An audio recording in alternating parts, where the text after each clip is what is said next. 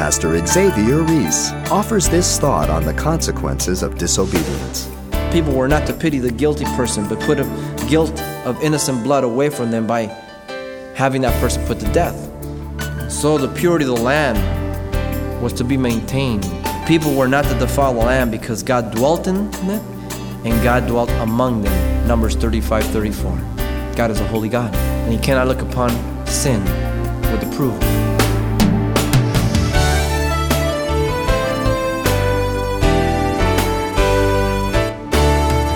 Welcome to Simple Truths, the daily half hour study of God's Word with Xavier Reese, Senior Pastor of Calvary Chapel of Pasadena, California. Many who mock God's Word think they've gotten away with disobedience just because they haven't been caught. However, the truth be told, being caught has nothing to do with God's ultimate justice. Today, Pastor Xavier takes us back to the book of Deuteronomy as he shows how an Old Testament principle was fulfilled for us in Jesus Christ, and it's only in Jesus that we can find true forgiveness. Deuteronomy 19, verses 1 through 13. I've entitled the message Christ is Our Refuge City. History records for us various cultures that have provided an asylum or protective place for individuals who have been guilty of crimes, and if they could only reach that place, they would be safe.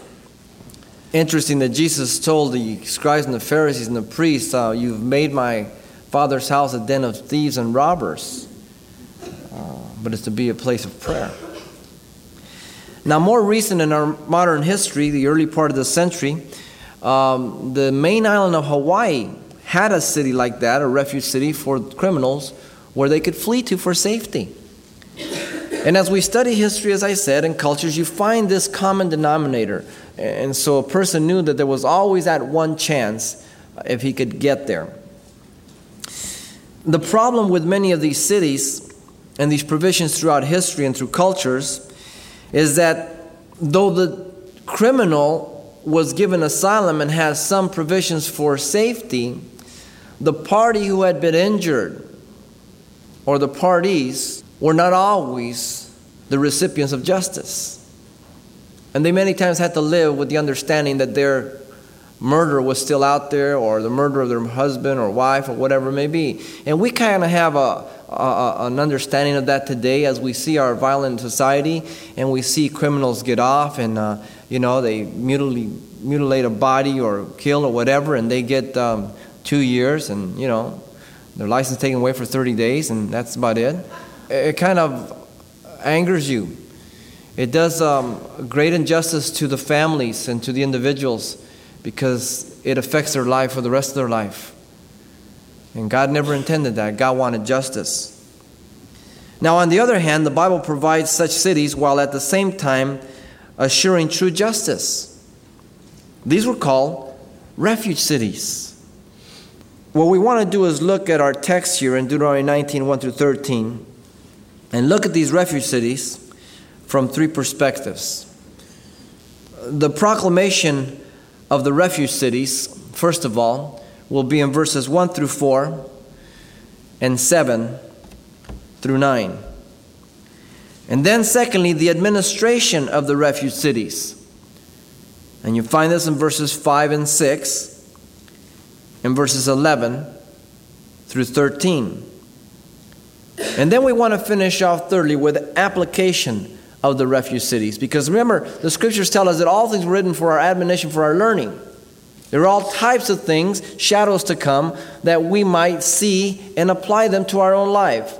That's why I love the Old Testament. It's just tremendous. The application is so practical.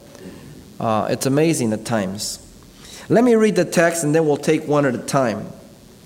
When the Lord your God has cut off the nations whose land the Lord your God has given you, and you dispossess them and dwell in their cities and in their houses, you shall separate three cities for yourself in the midst of your land, which the Lord your God is giving you to possess. You shall prepare roads for yourself and divide into three parts the territory of the land which the Lord your God is giving you to inherit, that any manslayer may flee there. And this is the case of the manslayer who flees there, that he may live. Whoever kills his neighbor unintentionally, not having hated him in times past, as when a man goes to the woods with his neighbor to cut timber, and his hand swings the stroke with the axe to cut down the, ter- the tree, and the head slips from the handle and strikes his neighbor so that he dies. He shall flee to one of these cities and live. Lest the avenger of blood, while his anger is hot, pursue the manslayer and overtake him, because the way is long, and kill him, though he was not worthy of death, since he had not hated the victim in times past. Therefore, I command you, saying, You shall separate three cities for yourself. Now, if the Lord your God enlarges your territories, as he swore to your fathers, giving you the land which he promised to give to your fathers, and if you keep all these commandments and do them, which I command you today to walk always in his ways, then you shall add three more cities for yourself besides these three, lest innocent blood be shed in the midst of your land, which the Lord your God is giving you to an, as an inheritance, and thus blood guiltiness be upon you. But if anyone hates his brother, lest uh, lies in wait for him, rises against him and strikes him mortally, so that he dies and he flees to one of these cities, then the elders of the city shall send him and bring him from there and deliver him over to the hand of the avenger of blood, that he may die. Your eyes shall not pity him, but you shall put away the guilt of innocent blood from Israel, that it may go well with you. Let's look at the proclamation of the refuge cities, which is found in verses 1 through 4 and 7 through 9. Notice first in verse 1 the point in time would be when they entered the land, dispossessed the people, and dwelt in their cities and houses. Two important things here. First, the Lord would be the one to cut off the nations. And this is a repeated thing as we've been going through the teachings. It would be God who would do it. How often we forget and how often we need to be reminded that it is God who's doing and it will do everything in our lives that's going to be of any effect and of any value. But secondly, the people would be the ones to receive the benefit. But that's like God, isn't He? He always does the work and then He lets us have the benefit. Notice, secondly, in verse 2 and also verse 7 and 9, the instructions were to separate three cities in the midst of the land. The three cities mentioned were to be in the land of promise, verses 2 and also verse 7. Canaan. Okay, that would be the west side of Jordan. Right now, they are on the east side before they cross Jordan. Notice also the cities were to be in the midst of the land, verse 2 says. Equally dispersed, equally distant, no one at a disadvantage. Isn't that just like God? We're, we're incredible as, as human beings, aren't we? I, will never forget such a tremendous commercial they made maybe three, four years ago. Two little kids are brothers. And the kid grabs a candy bar, and they're going to split it. So he breaks it, and he puts it next to it, and the one's bigger. And so he, what does he do? He bites it out. He says, "Now it's equal," and he gives it back to him. That's how we always look at justice and, and, and, and advantage for others. We always think of ourselves first. Now, notice that the proclamation was not of Moses, but God's proclamation. For he said that he would appoint such a place for a person to flee to in Exodus 21 13. It was God's idea, it was God's provisions. You and I do not like justice. Trust me. We love vengeance. The problem with vengeance is the more you get, it only satisfies you for a while. And then afterwards, you want to do some more. It never ends. The successor of Moses, Joshua, commanded the children of Israel to appoint these cities when he got into the land in Joshua 20, verse 2. And so here is being proclaimed, the proclamation. It is God's revelation, and then when they entered the land, Joshua did exactly that. Now, the only the other two passages where the refuge cities are really defined and, and described, I'm going to be referring to them, will be uh, Numbers 35 and Joshua 20. In Numbers 35, verses 13 through 14, the provisions for three other cities were in the event that God enlarged their boundaries. We also find them here in verses 8 and 9. The six cities covered Canaan, the promised land, and three on the west side, the Transjordan side. Numbers 35, 13 through 14 also tells us that. Now, the six cities were not only for the children of Israel. We would think that God is making provisions for Israel, and Israel's exclusive, right? But was that from the beginning with the promise of Abraham? No. God says, In you shall all the families of the earth be blessed. From the beginning, God had the Gentiles in mind. Now, in Numbers 35 15, he says that the six cities were not only for the children of Israel, but for strangers, for sojourners, and for anyone who killed a person accidentally. All were included Jew, Gentile. How interesting. Joshua 20, verse 7 through 8, names the six cities. Let me read them to you Kadesh in Galilee, Shechem in Ephraim, Kirjath Arba, which is Hebron in Judah. So that's on the west side in the promised land, Canaan. Then on the Transjordan side, the east side, you had Bezer in the wilderness on the plain, Ramah in Gilead, and Golan in Bashan. And you find that in Joshua 20, verse 7 through 8. Now, thirdly, we have the purpose of the cities. It was to ensure justice. The purpose of the city was to ensure justice. And you find this in verses 3 and 4. You shall prepare roads for yourself, divide into three parts, territories for that which the Lord your God is giving you to inherit, that the manslayer may flee there. And this is the case of the manslayer. He gives the example there as we'll go through it of a person going out, cutting a tree, and accidentally the head of the axe flying off. Now, notice, first of all, here, beginning of verse 3, that the person that was a manslayer was to flee there. The person who accidentally or intentionally killed a man, he was to flee there. We'll make the distinction as we go through. So he knew that if a murder took place, he had to right away not go back home to get some clothes, but take off. Go to the city of refuge. Notice also in verse 3 the roads were to be well marked and equally distanced so as to have no person at a disadvantage. Only God would think of this, not man. And then in verse 4, the manslayer was one who had killed a person unintentionally without hating him in times past. And then he was to flee from the avenger of blood. Uh, this provision was made in Exodus 21:13, also Numbers 35:11, and you find it also in Joshua 20 verse 3. Now, the avenger of blood was the one who was duty bound by law to avenge the murder of the relative. He was called the kinsman Goel. Okay? Now, that position served to, as we will go through. First, to avenge and also to redeem. In the law, remember, if a, if a person of the relative was sold in bondage, he could redeem him back. Remember the book of Ruth? Boaz was the kinsman Goel, the redeemer. So it was a twofold for protection and for redemption. Okay? Now, the manslayer was to flee to the city of refuge that he might not die at the hand of the avenger of blood, until he stood before the congregation. Uh, Numbers 35 12 tells us that.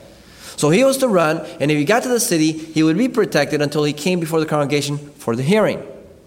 Again, God interested in the justice.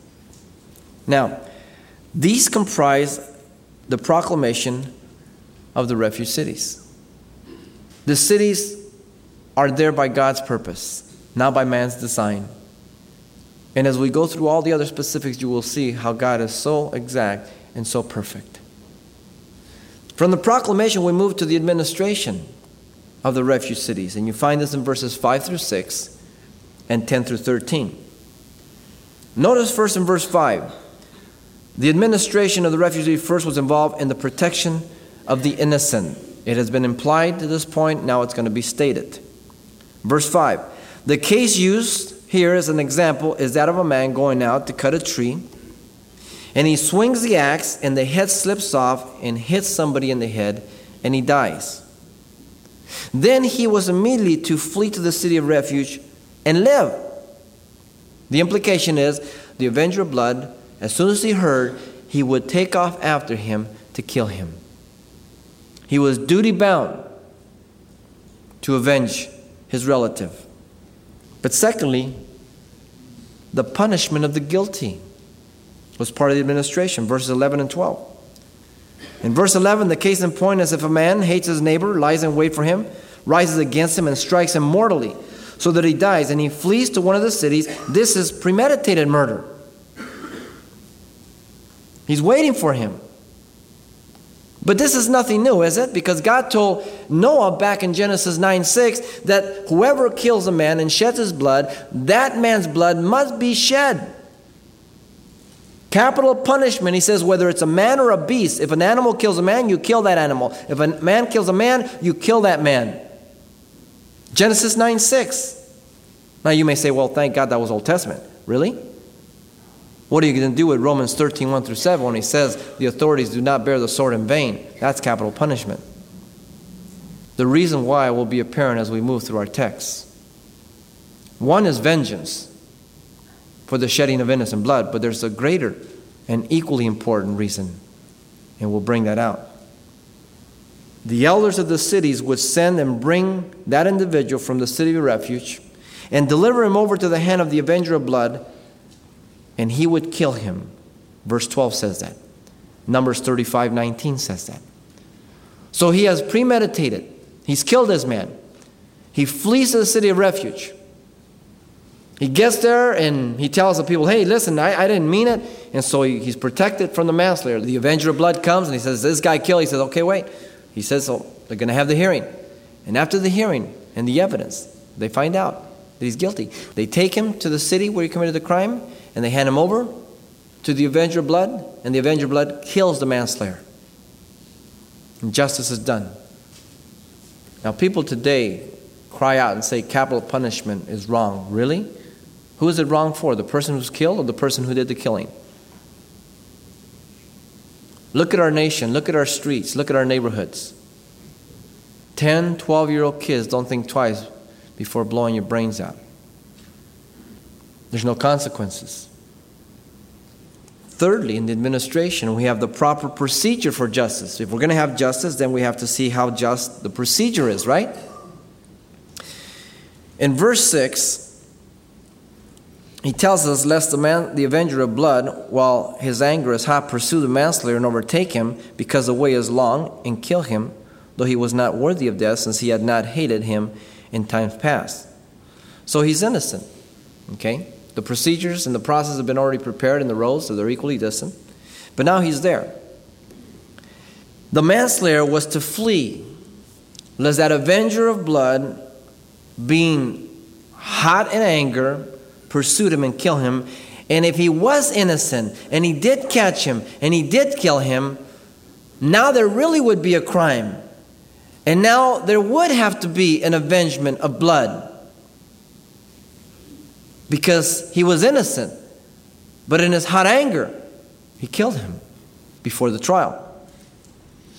Now the manslayer was to stand at the gate of the city, declare his case at the hearing of the elders of the city. Then they were to take him into the city as one of them and give him the place of safety to dwell with them. Joshua 20, verse 4 says that. So he'd run, he'd get there all out of breath and say, Hey, listen, I'm in trouble. This is going on. They protect him. The manslayer is just 10 feet behind us. Hey, back off. The hearing's got to go on. Then, if the avenger of blood pursued him, they were not to deliver him into his hand because he struck his neighbor unintentionally. He didn't hate him before, Joshua 20, verse 5 says. Then the congregation would judge between the manslayer and the avenger of blood according to the judgments of innocence or guilt. Numbers 35, 24. The witnesses, the evidence would be brought out. It's interesting, we've gone through the Old Testament, we've brought this out also in the New Testament, but two witnesses were necessary for any crime of murder.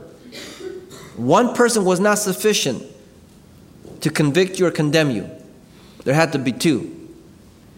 If you, as a witness, were found to be false, and you were fabricating or lying in your testimony because you wanted this man to die, and if you were found out, then to you would be given the death penalty that you wanted to be incurred on the other party.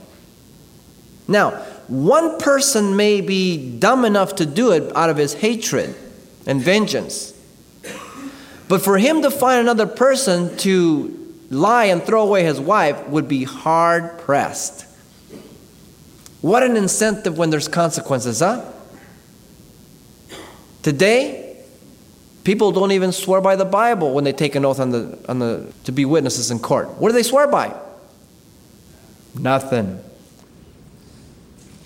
Incredible. So, two witnesses had to be there. If not, it couldn't be tried.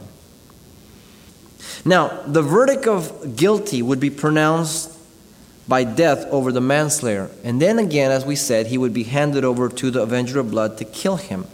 And we saw that in verse 12. Now, on the other hand, the verdict of the innocent would be pronounced by safety and protection to the manslayer. Now, the congregation would deliver the manslayer. Numbers 35 25 tells us that the congregation would deliver the manslayer from the hand of the avenger of blood and return him to the city of refuge where he had fled to.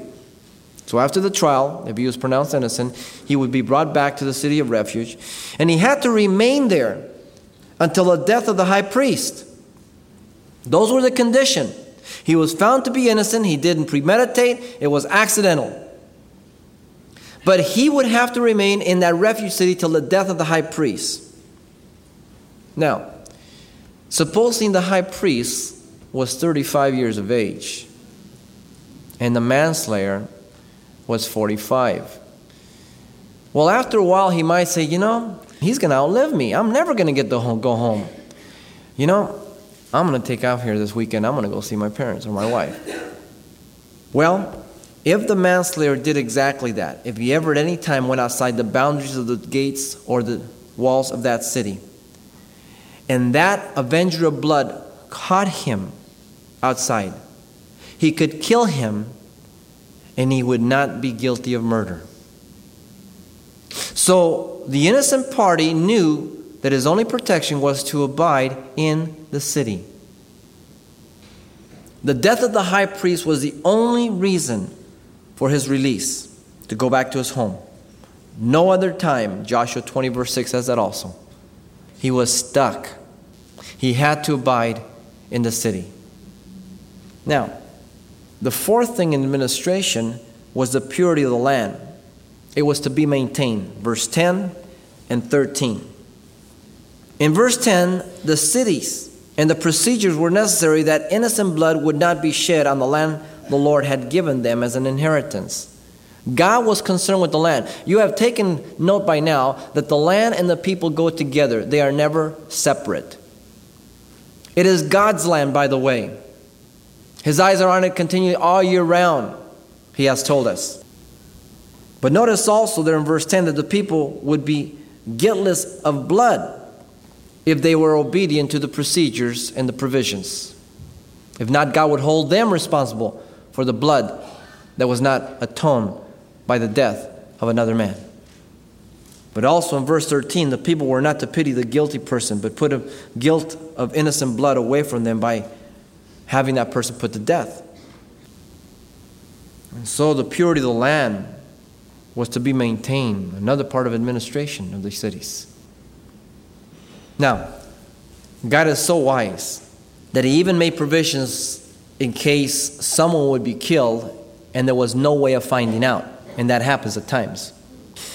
In the event that a murder was committed and someone came upon the body in the field or wherever, then they would grab the elders and, uh, and judges of that city, bring them out, and they would bring a heifer over where there's running water, and they would ask the confession and the proclamation of those elders and of those priests of their ignorance and innocence regarding the crime.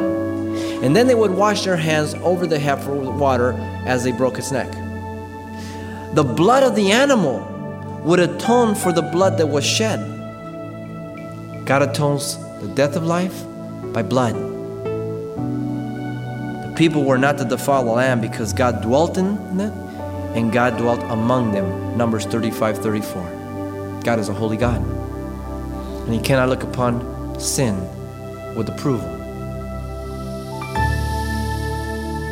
Pastor Xavier Reese closes today's message with a reflection on the seriousness of sin. And if you'd like a copy of today's encouraging study from the book of Deuteronomy, all you need to do is mention the title, Christ is Our Refuge City. It's available on CD for just $4. And when you're through with your study, why not pass it along to someone in your church or Bible study? The title to ask for once again is Christ is Our Refuge City. Or simply mention today's date when you write Simple Truths, 2200 East Colorado Boulevard, Pasadena, California, 91107. Or to make a request by phone, call 800 926 1485. Again, that's 800 926 1485. Or the address once again is Simple Truths, 2200 East Colorado Boulevard, Pasadena, California, 91107. And thanks for telling us the call letters of this station when you contact us. What's the path that leads to true salvation? Find out when you join Pastor Xavier Reese as he delivers the simple truths of deliverance next time.